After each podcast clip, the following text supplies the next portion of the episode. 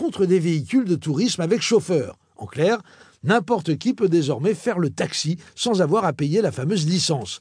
On appelle ça l'ubérisation de l'économie.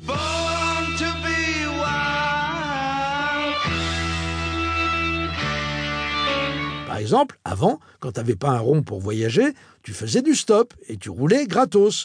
Aujourd'hui, tu as toujours le droit de voyager comme au bon vieux temps de l'autostop, c'est-à-dire coincé entre deux supporters de foot allemands pleins de bière avec des sacs à dos énormes, mais tu payes ta place dans la camionnette à Babacar.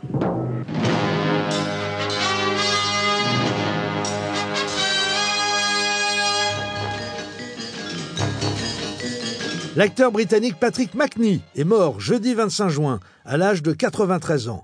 Il était entré dans l'histoire de la télévision pour avoir interprété John Steed dans la série mythique Chapeau melon et bottes de cuir dans les années 60. John Steed, qui aurait certainement fait sien le fameux proverbe chinois.